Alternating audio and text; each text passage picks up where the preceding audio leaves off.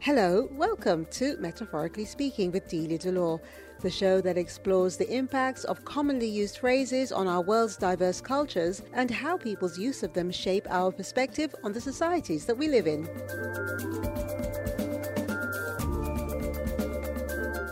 How's your January going? Have you kept up with any of your New Year resolutions? I have, which is to leave good reviews when they're warranted instead of just saying, oh, that was good and not doing anything about it. I think that we should commend people. So I've started doing that. I've also learned a new word, pemophobic. Have you heard of that word before? Pemophobic. Well, if you stay tuned, you'll get to know its meaning, but I'm going to give you a hint. You should really stay away from too much of it, even though you probably love it, especially during lockdown. This week's metaphor is progress, not perfection.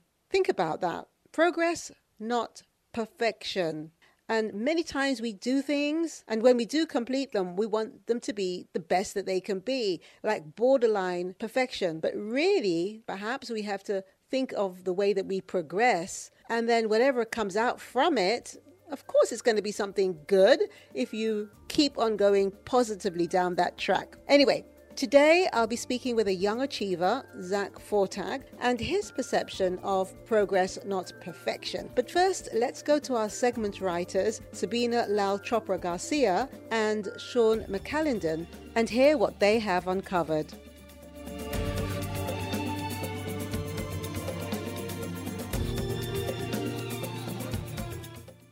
Progress, not perfection, is a motivational phrase that is a little tricky to pin down to a single origin.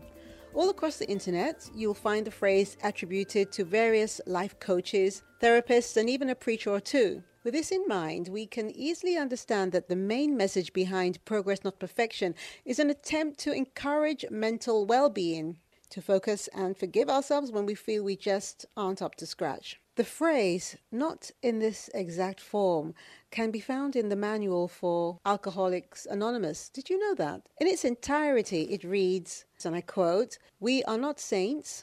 The point is that we are willing to grow along spiritual lines. The principles we have set down are guides to progress. We claim spiritual progress rather than spiritual perfection. In other words, recovering from addiction is a testing process that needs to be taken one day at a time. Addicts in recovery are often confronted by their own character defects, personality traits, which may make it harder for them to keep straying. But every one of us has some form of character flaw and part of recovery is realizing that we simply aren't perfect. And I think that the sooner many of us admit to it, the happier we are going to feel, and also the people around us.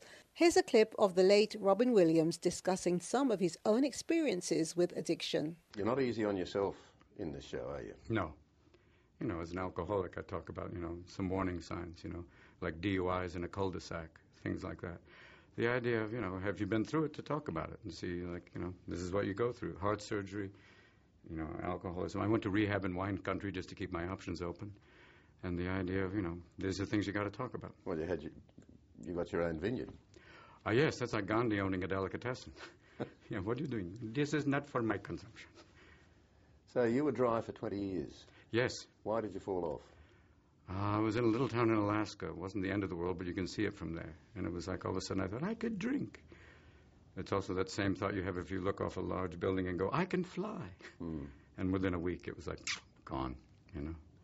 And now, you know, I realize I can't. So that was the gift, you know.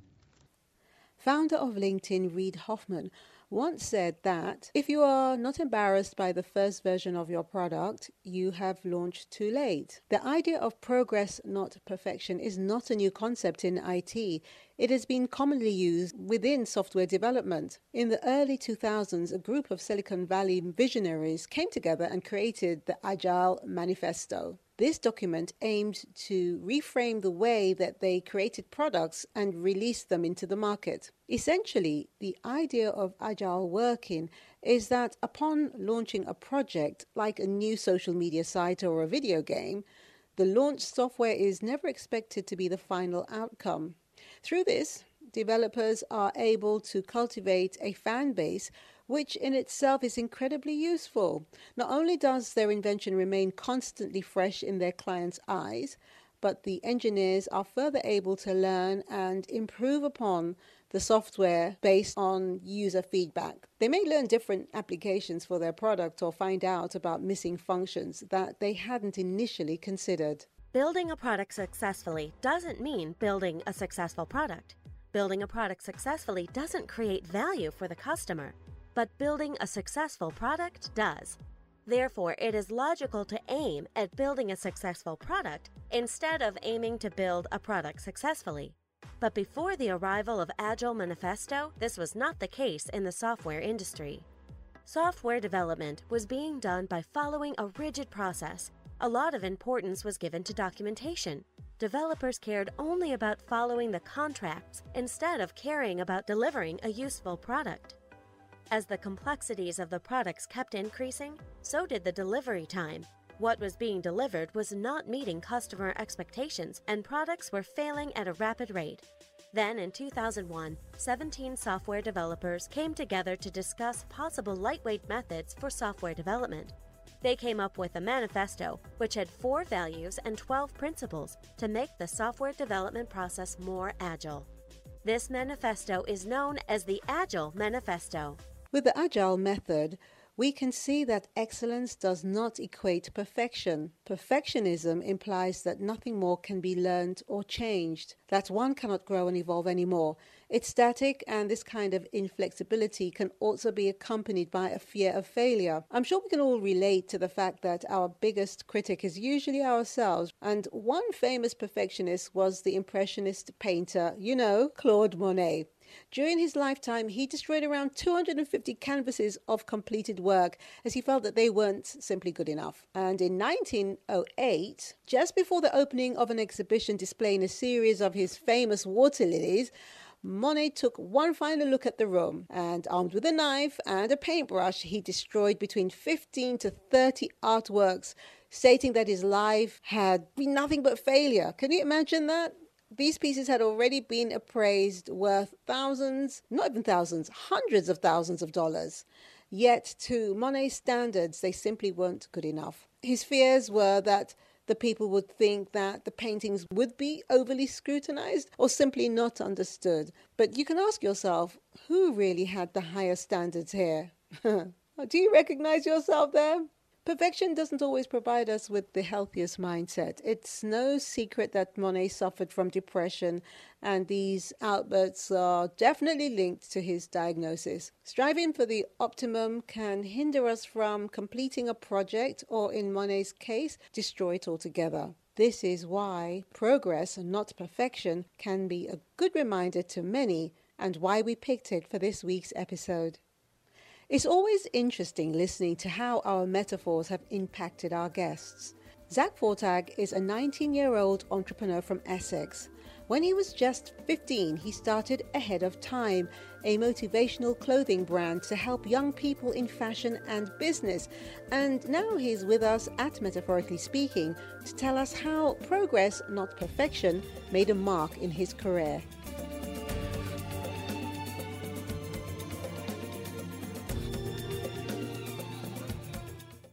Well, Zack, thank you so much for joining me on Metaphorically Speaking. Uh, we're really looking forward to hearing about uh, metaphor and how you use it in your life. But first of all, can you tell us about the Ahead of Time Academy? So it's a new charity based in London. Well, we do cover the whole of the UK and do have partners across the whole UK. But we are an online platform which helps young people with opportunities in education. We do um, things like courses. We do uh, webinars, we do blogs, we do groups, we also do events such as employment days, um, entrepreneurial network events, open mic nights, as well as helping young people connect and network with each other as well. And how did it all begin? I really started to sort of get involved in business when I was around 13, 14, when I started, you know, selling FIFA and sweets at school, like a lot of people do. But I started my first proper business when I was 15. Um, I really enjoy sort of the school curriculum and how I really fitted in there. So I thought just start a business. I always liked business, so I gave it a go, and it didn't go too bad. But when you say you started a business, how did you start? Who did you talk to Who helped you? Yeah, it was it, it was it was mainly through you know reading sort of business books and having sort of motivation to go and do something on my own. I really I really didn't like school, so there was sort of an alternative really for me to start a company. Um, my first business was a motivational clothing brand because I wanted to help other young people who struggled in school get involved in business and fashion. I also started a clothing brand alongside it, which we sold into over 15 countries and three continents. We worked with companies like ASOS, stores in America.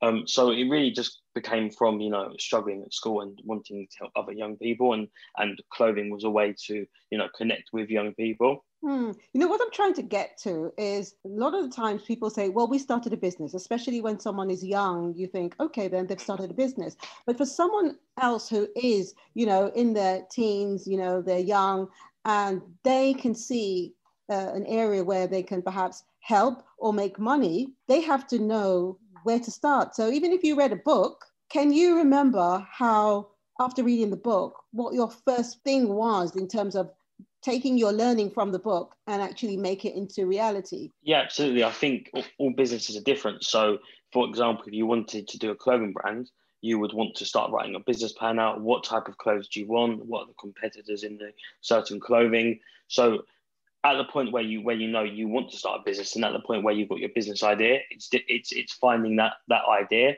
Um, so you know you have to find the right idea, and you have to make sure the business is right before you want to start it. So when then did you decide that you were going to um, of course you, you built along the way so when did you decide i had to do an academy this was the way to get me out there get my brand out there and help at the same time yeah i would say it was december 2019 i just finished uh, the end of my events company and i wanted to create a space where young people could meet up and connect with each other which i didn't feel there was a lot out there business events because if you go to a business event in London, UK, or anywhere, I've been to ones in America, the youngest person you'll find there is generally 25, 30. So when I was going there, I was never being able to find people my age. So initially, we were going to be a platform to help people connect with each other in real life. But when COVID happened, we had to change it. So then we decided to move all the events online. We had um, networking events online. But I wanted to create it because there wasn't really much out there for young people to really connect with each other because there's there are quite a lot of young entrepreneurs, but a lot of them don't have other people who are young entrepreneurs to connect with and actually speak to. So, what kind of events do you hold online? So, we do all different types of webinars um, from people like AFTV to Olympians to people that were people that won The Apprentice, and um, those are the webinars. But we also do networking events. So young entrepreneurs can speak to each other, can network with each other. We also do employment events. So young people who are looking for jobs. We have helped over 50 young people in one event get um, get an interview, get a second interview process. We've also done open mic nights to open mic nights and quizzes to raise funds for the charity. And um, yeah, that, that's the type of events events we've, we've done. So how when you say we do you have a, a, team of people who assist you yeah, we have as a charity, we have a lot of volunteers and interns, and um, a lot of other young people who are ambassadors of our charity. So we have a marketing team, a social media team, person who deals with our events, person who deals with our admin. So we have a lot of people who have helped us because we started this in lockdown. We launched in uh, May, so I think in the first UK lockdown. So it was a lot of young people who wanted to get experience, get some on their CV, um, help other young people who were struggling in this lockdown. So yeah, we, we do have a we do have a good a good team. So Zack, has there ever been a time where you felt very challenged uh, or frustrated and felt that perhaps you can't do this? Yeah, of course. Um, I think with every entrepreneur, you go through a lot of ups and downs, especially when you start so young. I've gone through a lot of challenges in the in the last five years, but you know what keeps me going is having a lot of sort of self discipline and motivation. Um, when I do have failures, it's generally you know you're, you're learning from that, so it's it should really be a positive. But um, yeah, I've wanted to stop a lot of times and go maybe f- through an easier path, but I've never done it and I, I never will. Can you remember a particular time or an event or something that happened that kind of pushed you to the limits and you thought, I've got to do this and you eventually did or didn't do it? Yeah, I would say when I had my first office, I was about 16, 17, and it was a it was a new events company I was running, and the financial the financial element weren't going very well. and um, we were close to basically just sort of bankrupt and stopping the business. But eventually, you know, we we we got ourselves together. We worked on the business and and we managed to overcome it. So that was probably one of the, one of the toughest, I would say. Now, starting a business, uh, yes, of course, you need uh, people to help and support you. What about the finances? How were you able to start working and using finances? I think you know, just just just building up um, money, you know, saving money. Uh, my first sort of business was, you know, selling FIFA points at school, which I'd done well in uh, sweets, and then I also started buying wholesale goods and selling them at boot sales, selling them door to door.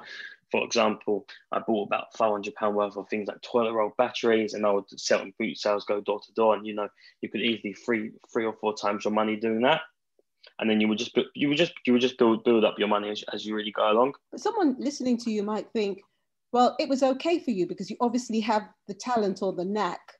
You can just do it. It seems like it's uh, easy for you. Do you think that anyone who wants to do something uh, positive can get through it that way? Yeah, I, I, don't think I have. I don't think I have a talent at all. I just, you know, I just work hard. Um, I've most, I've done a lot of sort of mentoring with young people, not even young people. I've mentored people that are 50, 60, 70, and I've helped them start businesses. So if you've got the right frame of mind and you're willing to work, you can do it. If Ahead of Time Academy was around when you were younger, do you think that you might have taken a different role in, in life? I would say probably no, because I think I would still be running companies, but I would be able to, I would probably maybe be at a better stage because I'd have more people to connect with and more people to learn and contact and reach out to there's not really a lot of places where you can contact other young entrepreneurs and contact different people in different industries and speak to so many people um, so quickly.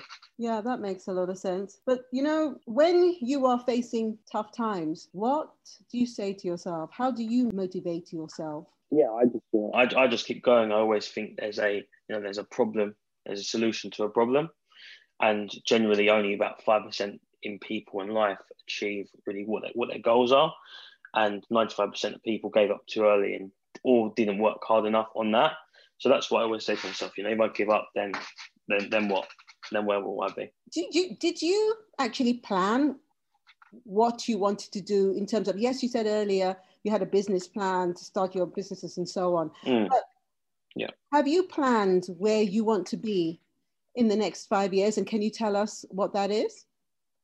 Um, it's hard to say because you know when I was 15, I probably had different ideas when I was 19. Now, so I would say you know just to keep on running businesses, keep on doing a lot of work within the youth and political side of things, and just to have a, just to have a few a few good companies. Okay, and what's the ultimate for you? What's the ultimate that you say? That's it. Um, I think I, have I've got where I wanted to be. Uh, that, that's a big goal. I would say to uh, to be running a, a lot a lot of large companies. Um, to be to help change the school curriculum in the UK and to be quite high up in the political side of things in, in the UK as well. Ah, that's interesting. The political side of things. Tell us more about that. Yeah, I'm, I'm interested in politics. I like, you know, the, learning about it, the economy, watching it. So I'm, I am interested in it. It's something that, you know, I, I have been involved in and do want to get more, sort of more involved in. All right. So our metaphor this week is progress, not perfection. I can tell by the things you've said already how it can relate. But can you tell yeah. us how that would relate to you? Progress, not perfection. Yeah, I would say for me that you know you can't perfect everything, but um, progress for me is basically working hard, and a result of working hard is progress. So that's so that's sort of how it relates to me. It's basically, just my sort of my key ethos is always you know working hard, giving it extra, not giving up. So that's how it sort of really relates to me. Where do you think that came from? Is that how you, you were brought up? Yeah, I, would I would say an element of brought up and just self discipline. And how did your family support you? Um, yeah, they, they helped me, motivated me, um, got got me really. My dad's really interested in business. He does a lot of business himself, but um, yeah, that that's really sort of how how they've supported me. Now, for those who people who have just perhaps joined us and they think, oh, this sounds really interesting, how can you advise them to get in touch with you or to perhaps use some of the benefits that you're offering? Yeah, so you can contact me on all social media LinkedIn, Instagram, Twitter, Zack Fortag, just Z A C K, then F O R T A G. and um, you can search aheadoftimeacademy.com on on Google or Ahead of Time Academy on any social media platform, and you can reach out to me or the the organisation. And can people suggest the type of things that they would like to know more about? Yeah, yeah, of course. Yeah, we, we do have many groups. We have a blogs, we have a forum, um, we have Instagram as well, social media. We always take uh, when people email us and contact us, we always use that information and add it to our charity as well. Okay, and what would you say you have learned the most? Because you said the charity has just started. You know, when you start businesses, things don't always go as planned. Was there anything that you did not see coming, but you've learned from it? Yeah, I think, I think the toughest thing was starting an events company, then a pandemic happening. Um, so that, that that that was the toughest. But with a charity, it's yeah, it's it's hard. It's interesting. Um, getting funding is very hard, especially during COVID. But I feel like you know we've had a, we've helped around two thousand young people. A lot of people are open to working with us as we are now a charity, um, and it's just it's just a overall more sort of enjoyable experience. Sometimes it's a different experience to running a company because running a company it's all about profit, business. A charity is more about sort of how many people you can impact. Now you know with the COVID nineteen, we've heard a lot about uh, mental health and mental mm-hmm. well being, and of course depression and anxiety is really elevating. Have you noticed that in any of the questions that your, your, your young people have, you know, asked you or sent any messages? Is there any evidence that the pandemic is affecting the way that people think about themselves, about their careers, and about life? Yeah, this is. Yeah, this is definitely strange because I was speaking to my admin person earlier, and he was telling me how the mental health courses on our site have gone up a lot in the last in the last one to two months, especially as it's got worse um, in England here. So that's also a big sign. But also um, the fact that we do a lot of we do a lot of webinars and the mental health webinars are always more subscribed, more attended than just a general webinar. I mean, another category. So I think that that is a big example. But also a lot of our, uh, in our groups as well and on social media, a lot of young people are sharing about mental health. And I think a lot of young people are struggling. A lot of people, I've this year, this year in January, we're hiring about four to five more interns and I've spoke to about 20 already since yesterday morning, and about 60%, I would say, have lost their jobs through the pandemic. Oh, that's sad. What do you say to people like that when you try to motivate them? Well, the people I'm speaking to, you know, hopefully we, we would help them get a job for our site or we would sign them onto our site where they could watch our videos and where they could connect with employers. So we do help young people find employment as well. You do quite a lot. Well, I, I admire, I admire how, and to me, um, of course, a lot of people will, will talk about your age, but mm-hmm. I, you're the type of person that, regardless of your age, if you decide you want to do something, you're going to do it. And you seem to be the type of person who cares about others and you know doesn't mind sharing what you've learned and i think that within our community and i may get crucified for saying this within our community we don't share willingly. We don't open up. And if we did, I think that we would be a tighter community and a more positive, more, more happy one. So thank you for sharing uh, your thoughts, sharing your ideas and supporting others because uh, young people, I think they learn better from a young person that they admire um, as opposed to someone who's much older. For some reason, they seem to think that someone who's much older doesn't know what they're talking about. I, I don't agree with that, but I think that um, they need to, like you say, you know, a, a mentor, a role model that they can express how they really feel. So you and your team are doing a fantastic job doing that. And uh, of course, you always have my support. And if there's anything you told that you know we can do uh, to assist uh, what you're trying to do, you can. You all only have to just say the word. So, Zack, thank you so much. Yeah, for, thanks for having me on the show. Being, yeah, is, is, there anything else that you would like uh, our listeners to know? No, I would just say, you know, check. You can contact me on social media. You can check our charity, and yeah, just keep motivated during the lockdown wherever you are. And yeah, be, I'm sure it'll be over. Hopefully, not too soon, not too long. Lovely. Thank you so much, Zack. Okay, thanks. Have you ever baked a cake but it had a soggy bottom, a sunken middle, collapsed sides, or was just burnt beyond recognition? I have. but did that happen the next time you baked? Maybe. The third time? Not so much. And the fourth? Well, what I'm saying is you get better over time. This week's metaphor is progress, not perfection. Even if you're pemophobic, which means that you're scared of cake, I'm sure you've noticed progress in your life. Playing an instrument, working out, learning a foreign language, but have you ever achieved perfection? You might boast that you have, but let's be honest, you haven't. No one has. That's because perfect does not exist. Don't believe me? How about a more credible source? The late great Stephen Hawking said, One of the basic rules of the universe is that nothing is perfect. Perfection simply doesn't exist. Without imperfection, neither you nor I would exist. So, next time you try something new or even something you've been practicing for years, don't be so hard on yourself when it's not perfect. Just focus on your progress. Striving for perfection will only result in disappointment. This is Stephen Hawking's last inspiring message to humanity. Became clear something was not quite right with me.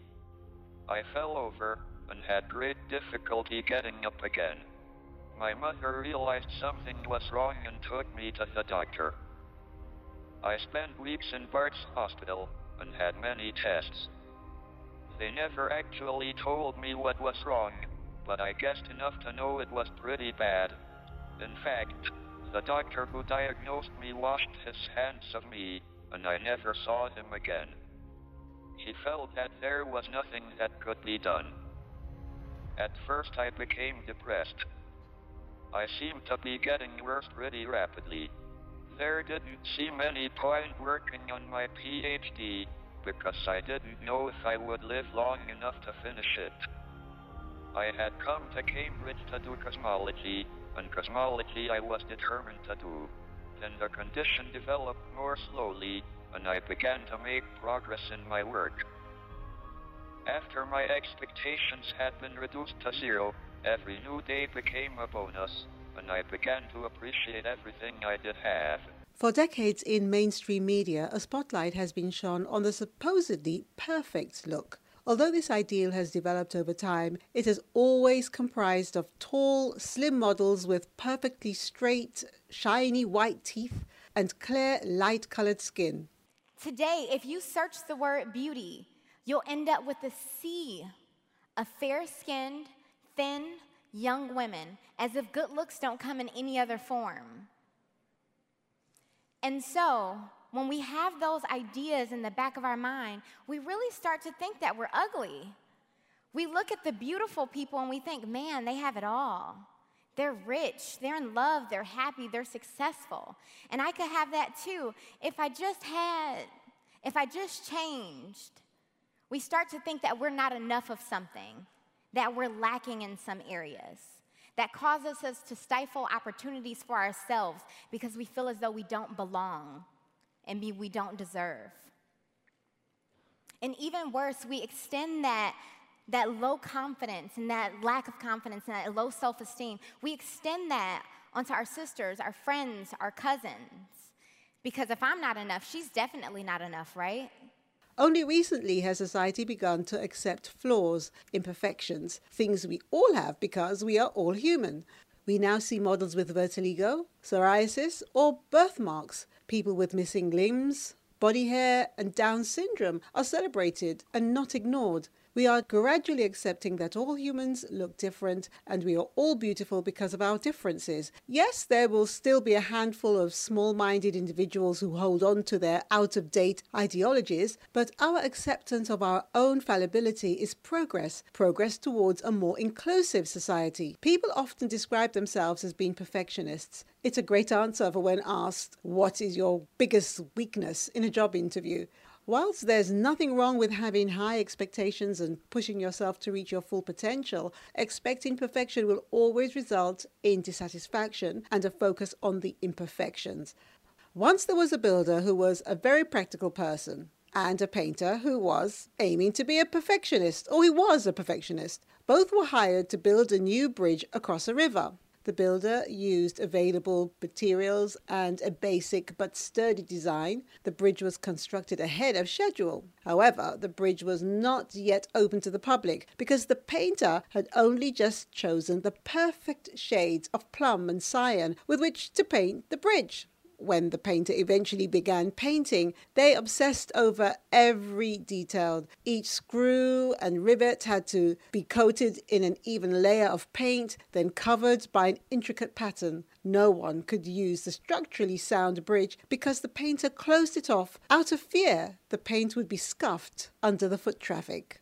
Many years passed, and the painter still worked tirelessly to create something perfect, sometimes redoing the same section several times until eventually the painter died from stress related heart problems, leaving the bridge forever unfinished. But the builder went on to create many more structures, leading a successful and fulfilled life.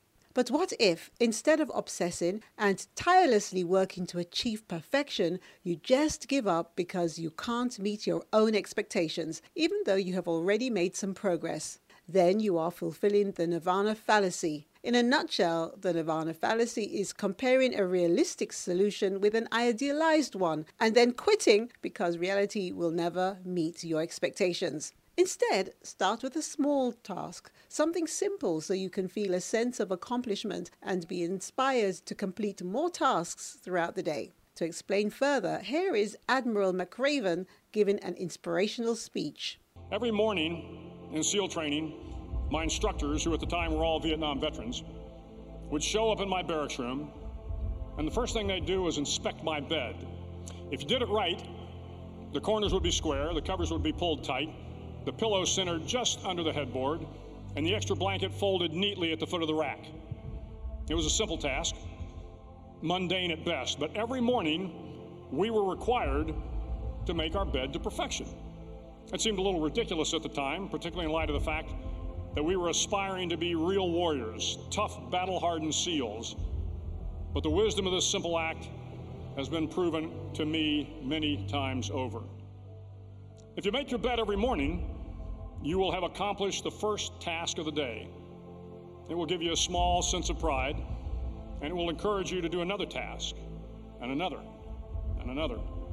And by the end of the day, that one task completed will have turned into many tasks completed. Making your bed will also reinforce the fact that the little things in life matter. If you can't do the little things right, you'll never be able to do the big things right. And if by chance you have a miserable day, you will come home to a bed that is made, that you made.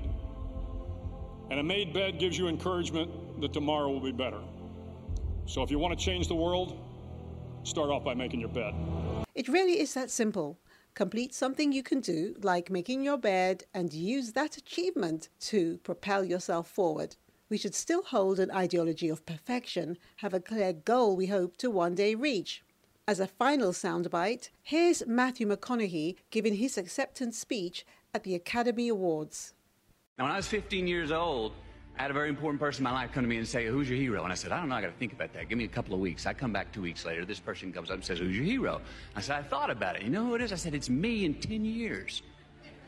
So I turned 25 10 years later. That same person comes to me and goes, So are you a hero? And I was like, Not even close. No, no, no. She said, Why? I said, Because my hero is me at 35. So you see, every day, every week, every month, and every year of my life, my hero is always 10 years away. I'm never going to be my hero. I'm not going to attain that. I know I'm not. And that's just fine with me because that keeps me with somebody to keep on chasing. So, to any of us, whatever those things are, whatever it is we look up to, whatever it is we look forward to, and whoever it is we're chasing, to that I say amen. To that I say, all right, all right, all right. I say just keep living, huh? Thank you. The next time you're stuck and determined, think of this week's metaphor progress, not perfection. It will help you stop a while and think constructively. It's also a great subject to talk about on the social media. Maybe you can join us on our Facebook page at Metaphorically Speaking Delia. Thank you to Zack Fortag for sharing his positivity today and best of luck. And thank you for listening. Don't forget, we welcome your choice of metaphor. Send it here to the Metaphorically Speaking podcast. Also, send a comment. We always appreciate what you have to say so that we can make the program better for you. And of course, subscribe. Until next week, I'm Delia Delore. Please keep safe. Thank you to our guest and thank you for listening to Metaphorically Speaking with Delia Delore. The program was created by Delia Delore Productions with the original distribution by Colourful Radio. This episode was hosted by Delia Delore and segments written by Leora Mansell and Sabina Laukopra and script written by Leora Mansell with script supervisor Honor Webb. The show was produced by Delia Delore and Sam Colwood and edited by Reese Bridge. Social media and branding was conducted by Andre Kozov and Ojua Axfena.